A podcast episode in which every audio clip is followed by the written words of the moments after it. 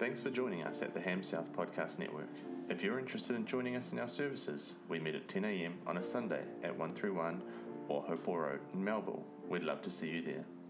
Today's podcast is brought to you by the Neon Kids program.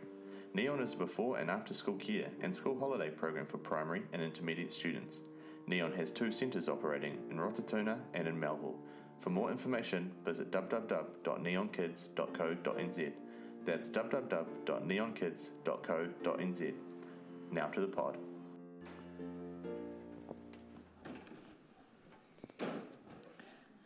Right, so this morning we are going to be talking about the generosity of God. Um, and just as we begin, before we kick into the sermon, we're going to watch a quick video um, by the Bible Project, which talks about this theme of generosity throughout the Bible. Imagine your friend invites you to a party. You arrive, and there's lots of people, decorations, food, and drink. There's enough for everyone. When you're hosted by someone that generous, you don't have to worry about your needs. You can just enjoy yourself and focus on the people around you. Yeah, that's what a good host wants for her guests. And this is the picture of the world that we find in the Bible. Creation is an expression of God's generous love. He's the host, and humans are his guests in a world of opportunity and abundance. And we're called to keep the party going, to spread his goodness. This is a beautiful picture.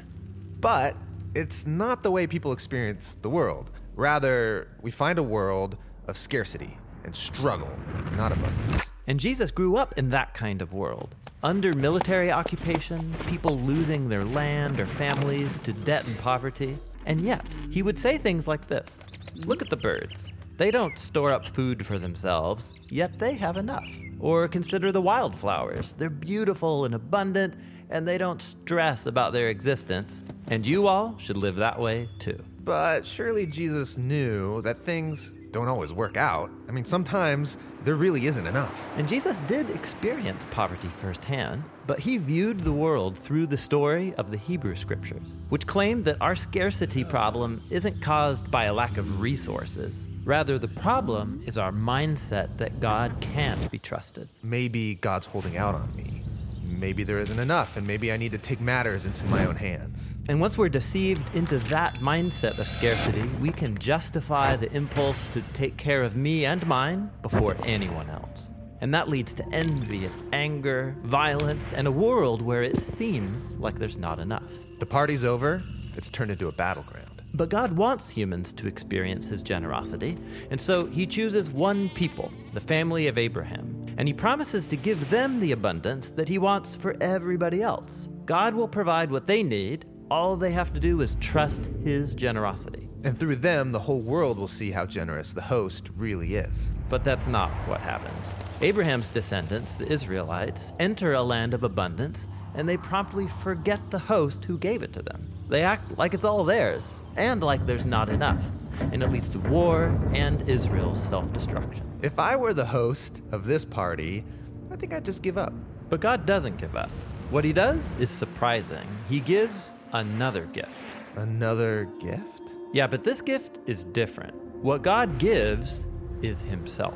All right, and Jesus, the host himself, comes to join in on the spoiled party. And notice, Jesus lives with the conviction that there is enough and that our generous host can be trusted.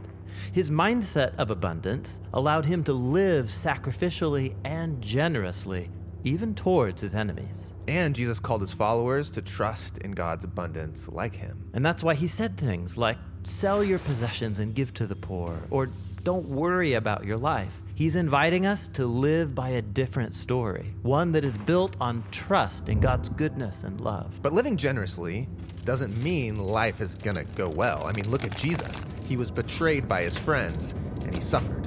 And this was no surprise to Jesus. He knew that people would take advantage of his generosity. In fact, that was his plan. Really? Yeah, think about it. Jesus knows that we're all hopelessly deceived by this lie that there's not enough. Yeah, that lie needs to be defeated. And so that's what Jesus was doing when he gave us the gift of his life.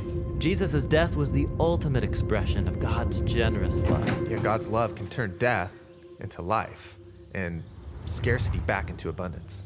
Or as the Apostle Paul put it, You know the gift of our Lord Jesus the Messiah, that even though he was rich, for your sake he became poor, so that you, through his poverty, might become rich. And Jesus called his followers to live like the real party has begun. Yes, he called it the kingdom of God. And our invitation to this party is yet another gift the personal presence of God's own Spirit that can teach us how to trust the generosity of the host, just like Jesus did. And when you believe there's enough, you start seeing opportunities for generosity everywhere with our time and money, our attention. Yes, one of the most important ways that we can experience the abundance of God's new creation is sharing with others because of our trust that God is the generous host.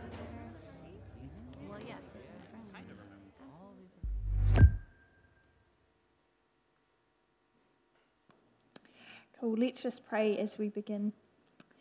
God, we thank you that you are a generous God, that you give to us sacrificially and generously. And Father, we pray this morning um, as we look into your word and as we look into your generosity that we would see um, your provision, that we would see how throughout history, throughout the scriptures, you have never failed. You have continued to provide again and again and again.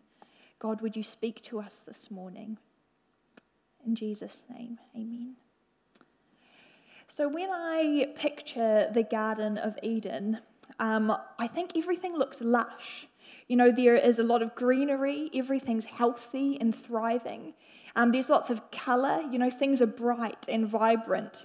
And if I picture the animals, I see it kind of like a Disney movie where the animals are cute and they're friends and they run and play together and enjoy their surroundings. And if I uh, imagine the view that you would get in the Garden of Eden, it's pretty picturesque, you know, crystal clear blue waters, the sun shining, bringing warmth, bringing daylight. When I picture the Garden of Eden at creation, it's pretty idyllic. And although I didn't get to see it firsthand, although I don't really know, what I do know is that God looked at it every day and said, It is good.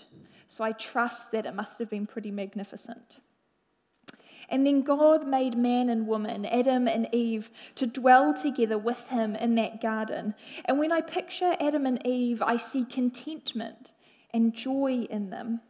They had everything they needed.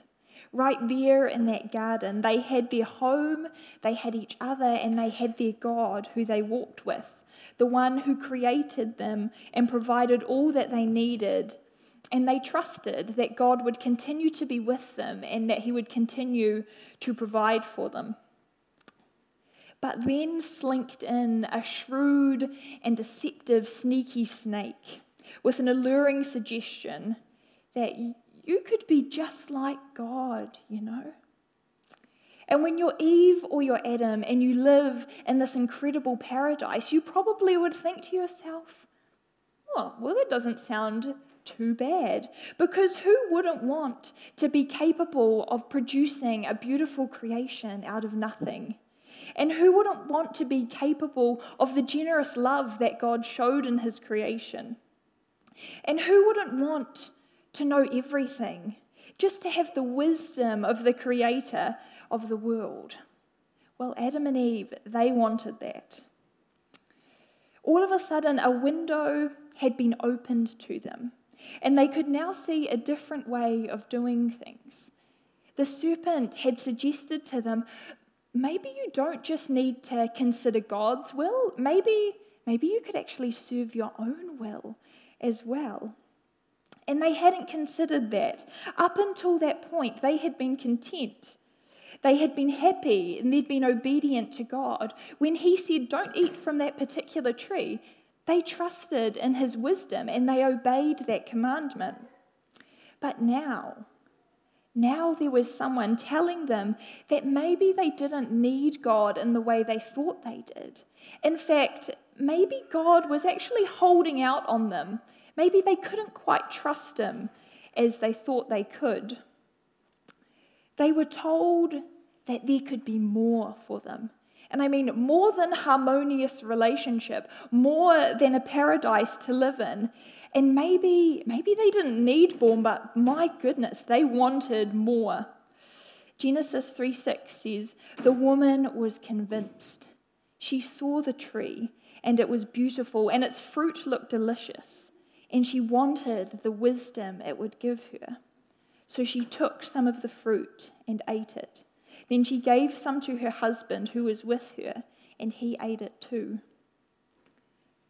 When Eve and Adam decided to eat the forbidden fruit, they were saying that what they had wasn't enough. They were saying that the paradise they lived in, it wasn't enough. They were saying that the harmonious relationship they had, it wasn't enough.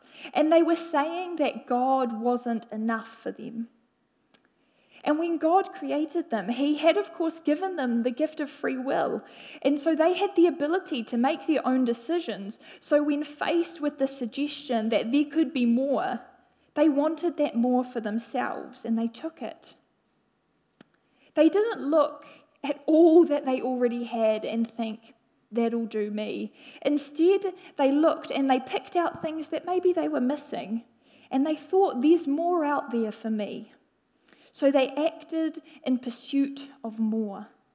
And they were hopefully expecting probably wisdom and power to come from that. In Genesis 3, verses 7 to 10, it describes what they found. At that moment, their eyes were opened and they suddenly felt shame at their nakedness. So they sewed fig leaves together to cover themselves. When the cool evening breezes were blowing, the man and his wife heard the Lord God walking in the garden. So they hid from the Lord God among the trees. Then the Lord God called to the man, Where are you? He replied, I heard you walking in the garden, so I hid. I was afraid because I was naked. In their pursuit of more, the first thing that they realized was they thought they were lacking. They were naked, and suddenly that wasn't okay anymore. Suddenly they were missing something that up until then had been fine. And when they realized their nakedness, they felt shame and they felt fear. I mean, the serpent was kind of right, wasn't he? He did say their eyes would be opened, but I don't imagine that fear and shame were what Adam and Eve were hoping they would find when their eyes were opened. The moment that Adam and Eve decided to strike out in partnership with the serpent, or partnership with themselves, really, in order to make a life better for themselves. It was the moment that they were deceived by the ultimate lie. And they stated that with their lives, God hasn't given us everything that we need. It was the moment that they allowed a scarcity mindset to take hold, choosing to focus on what they didn't have rather than recognizing all that they already had. And the scarcity problem, we know it wasn't caused by a lack of resources, but rather it was simply their mindset that said God can't be trusted. He's holding out on us, and maybe, maybe we need to take matters into our own hands. And it was that moment, that one moment, that one action, that set the tone for history. The stories of Scripture that follow are of characters who lived with this scarcity mindset, as though they didn't have enough and that God was holding out on them.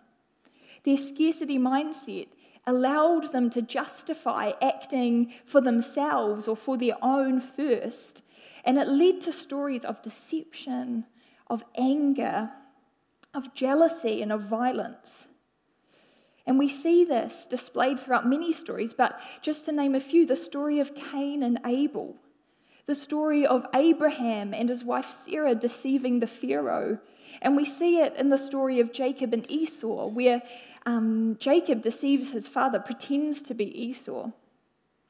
And then it continues throughout Israel's history, time and time again, they focus on what they don't have rather than being thankful for what they already have been given. I mean, given the stories that we read of the Israelites in the Old Testament, it's no wonder that come the end of the Old Testament, they're stuck and they're in a mess of their own making. Because filling up these pages of Scripture are the stories of people who continually lost their focus and who continually chose to serve themselves and their own. The scarcity, scarcity mindset had people trapped, living in shame and fear, keenly aware of whatever their nakedness was. Their scarcity mindset told them nothing's certain. You don't have enough, and nothing and no one can be trusted. So you need to fight, and you need to covet, and you need to hoard all that you can because no one else is looking out for you. So you better take care of yourselves. And the scarcity mindset, it still has people trapped today, living in shame and fear, focusing on whatever our nakedness looks like in our own lives. And I mean, it's not just the secular world. Just like the Israelites, Christians too have been fatally deceived by this lie that God is holding out on us.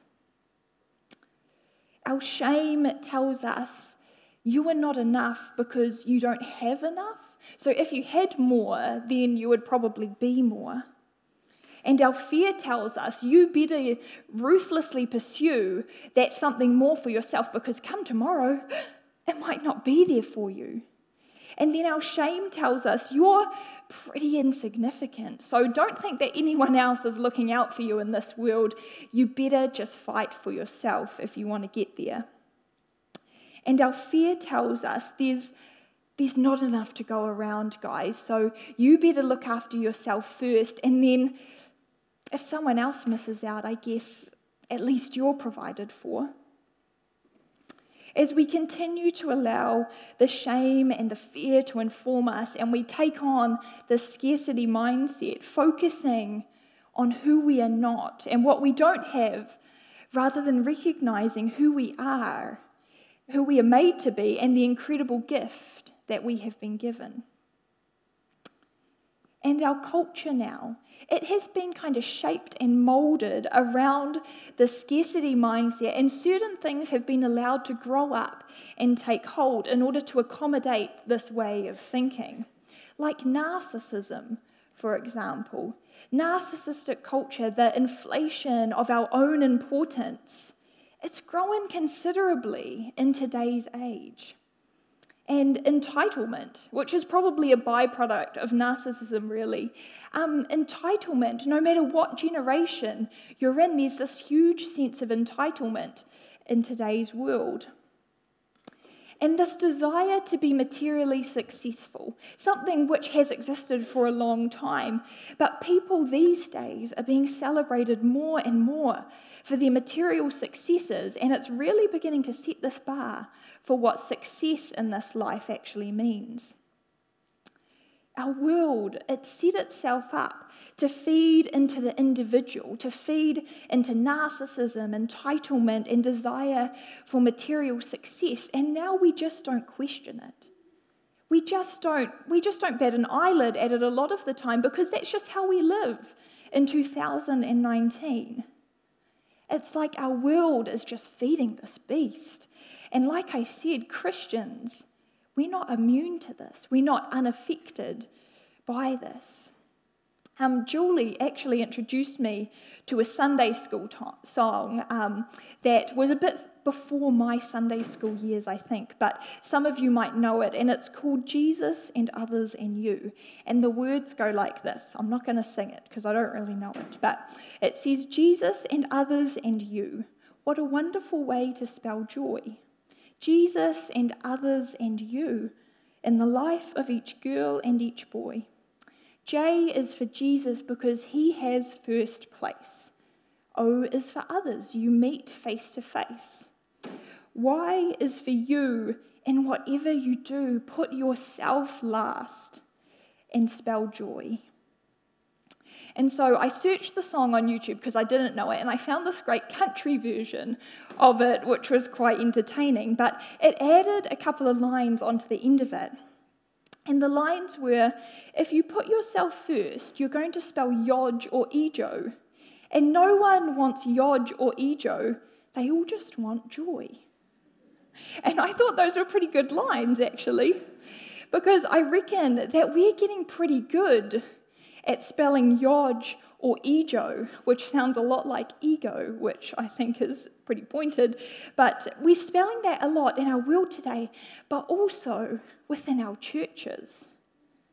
And if in our churches we're not putting Jesus first and then others second before ourselves, if we're not spelling joy, then what is this world going to do? You know, crazily enough, this year has flown by and Christmas is just around the corner. And come December, we're going to be looking at the themes of Advent. At Christmas, we celebrate the birth of our Saviour, God's own Son given to us, given to the world, bringing love, hope, peace, and joy. At Christmas, we celebrate the first page being written of a new story. And the story that's written is from the perspective of abundance. I mean, little Jesus himself, he wasn't born into much. He was born into a stable next to an inn because his parents were told, There isn't enough for you, there's not enough room for you. And little Jesus, he was born into this world that had this mindset of scarcity. But Jesus himself, as he grew up, as he ministered, he didn't live with a scarcity mindset. Instead, he lived with a mindset of abundance.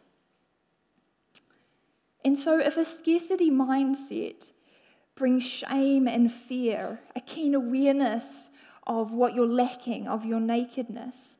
And if it presents itself in narcissism and entitlement and in a desire for material success, then what does a mindset of abundance bring? And how does that present itself? Well, let's take a look at Jesus. In the Gospel, according to Luke, the first story that he records after Jesus' baptism, which marked the start of his ministry, was the story of Jesus in the wilderness for 40 days, where he is tempted by the devil. So Luke 4, verses 1 to 13 reads Then Jesus, full of the Holy Spirit, returned from the Jordan River. He was led by the Spirit in the wilderness, where he was tempted by the devil for 40 days. Jesus ate nothing at all that time and became very hungry. Then the devil said to him, If you are the Son of God, tell the stone to become a loaf of bread. But Jesus told him, No. Scripture says people, does not, people do not live by bread alone. Then the devil took him up and revealed to him all the kingdoms of the world in a moment of time. I will give you the glory of all these kingdoms and authority over them, the devil said, because they are mine to give anyone I please. I will give it all to you if you would worship me. Jesus replied, The scriptures say you must worship the Lord your God and serve only him. Then the devil took him to Jerusalem, to the highest point of the temple, and said, If you are the Son of God, jump off. For the scriptures say he will order his angels to protect and guard you, and they will hold you up with their hands, so you won't even hurt your foot on a stone. Jesus responded, The scriptures also say, You must not test the Lord your God. When the devil had finished tempting Jesus, he left him until the next opportunity came. You know, I'm seeing some similarities here between this story of Jesus in the wilderness and the story of Adam and Eve in the garden. But then there's also some striking contrast. When Eve and Adam came up against the suggestion that they didn't have enough and that they could be more like God, they were just overcome with desire for that. They wanted that more, and so they acted on it. They ate that fruit. Though in this story, when Jesus comes up against the suggestion that he didn't have enough, Jesus shrugs it off and says, Having more physical food isn't going to do me any good. And then when Jesus comes up against the suggestion that he didn't have enough glory, Jesus shrugs it off and points all glory back to God.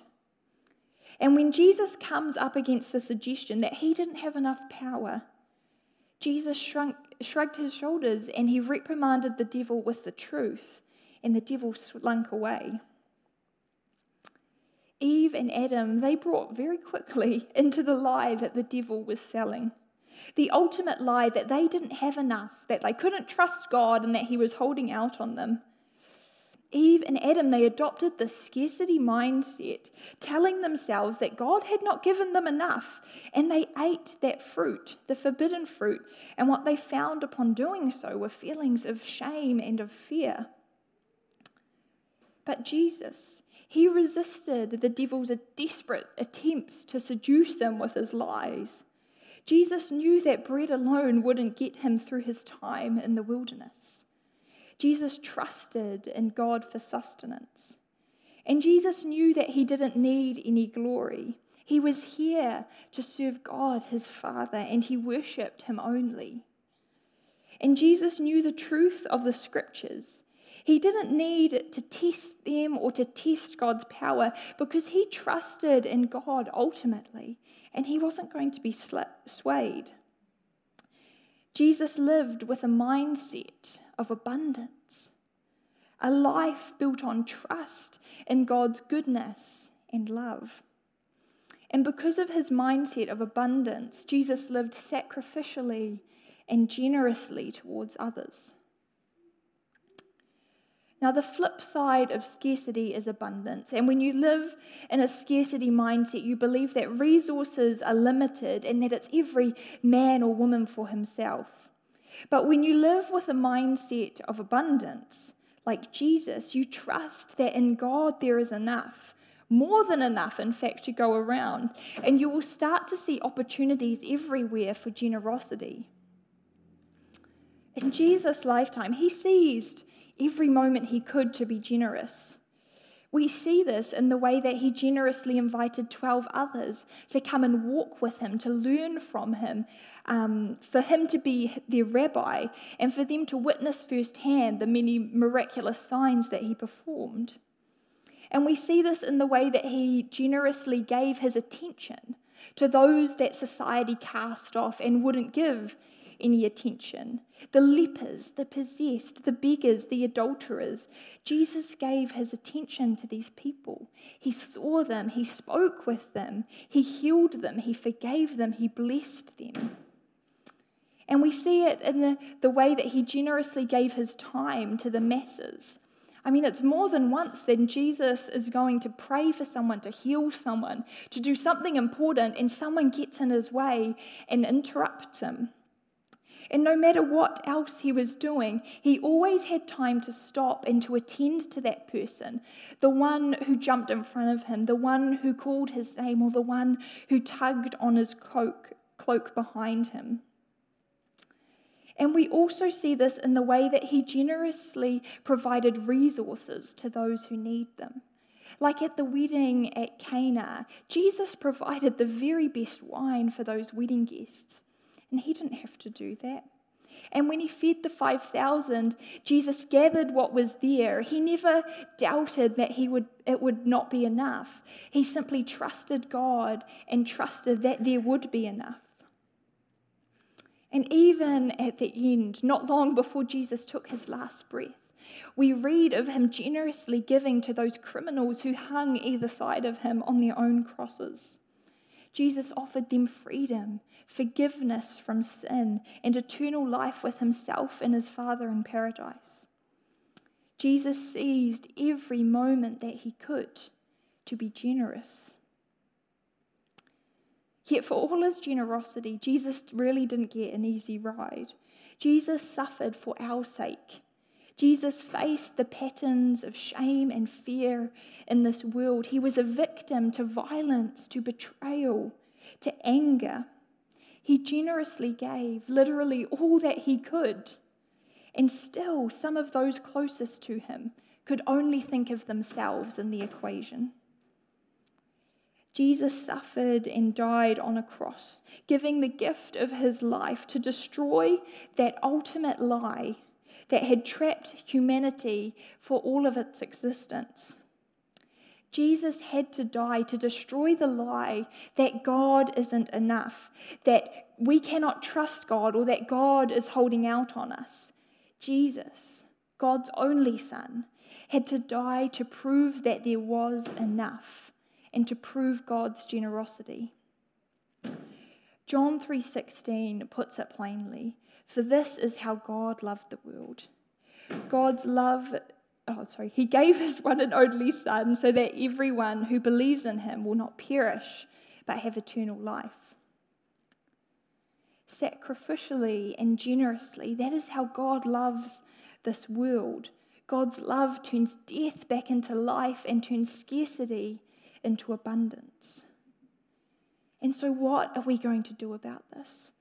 What can we do to stop living in this scarcity mindset and instead live in a mindset of abundance? Well, like the video reminded us, we have each been given the gift of the Holy Spirit. And with the help of the Holy Spirit, we can learn to trust in the generosity of God, just like Jesus did. The same power that Jesus had within him. The power that raised him from the dead is the power of the Holy Spirit that is within each of us, that we have been gifted generously. Honestly, does God ever stop giving? And the answer to that is, of course, no, he doesn't. God loves this world, his people, his creation, sacrificially and generously, and there is no end to what he would give for this place. I mean, he did give his only son to die for us. And we see through the life of Jesus that God never misses an opportunity to display his great generosity. So I encourage you all to do the same. When you see an opportunity for generosity, seize it.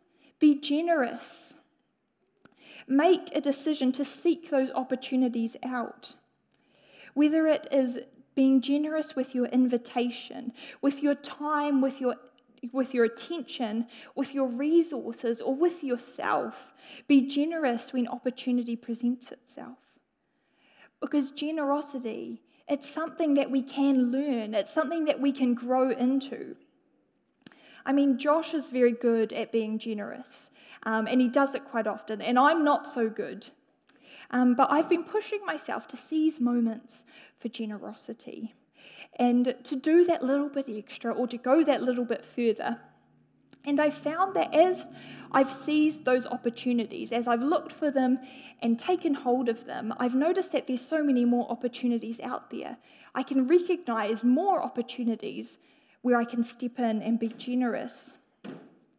And this, it's not about me um, celebrating myself for being generous, because then I would be spelling Yodge or Ejo, and that's not what I want to do. But it's simply about pushing myself to trust in the generosity of God, to know in my head and in my heart and with my hands that God is enough he is always enough, and He always gives more than enough. Because when we live with God, we live in abundance. We live in great abundance, and we can't ever lose sight of that or lose sight of the opportunities that we get to share in that abundance with others. Let's pray. Lord God, you are so good and you are so generous, and we are so fortunate to live with you, God. We are so fortunate to have a place in your kingdom, and we are so fortunate that you choose to use us in this world to bring your kingdom to this earth. So, God, help us to keep our eyes open, to keep our eyes open um, and focused on the fact that we live in great abundance, that there is in no way a place where we do not have enough if we have you, God. So help us keep our eyes open for opportunities to share that abundance with others, to share your abundance with those who need it more than us, for th- with those who maybe don't find it in any other places. God, help us to keep our eyes up, fixed on you, and keep our eyes open to see others. And then, God, you provide for us. We don't need to worry about ourselves. Help us, God, to bring joy to this world, to put you first, others second, and then ourselves last. Because, God, when we do that, we will find that we live in your abundance, that we live in your goodness and your generosity And we find in that place that we will be able to share that all the more with everyone that we meet. So help us to keep our eyes open, God, and to keep our eyes fixed on you. In Jesus' name, amen. Thanks again for joining us for this week's message. Before you go, we'd like to thank our sponsor, Neon Kids Program. Neon is a before and after school care and school holiday program for primary and intermediate students. Neon has two centres operating in Rototuna and in Melville. For more information, visit www.neonkids.co.nz. That's www.neonkids.co.nz. Thanks again.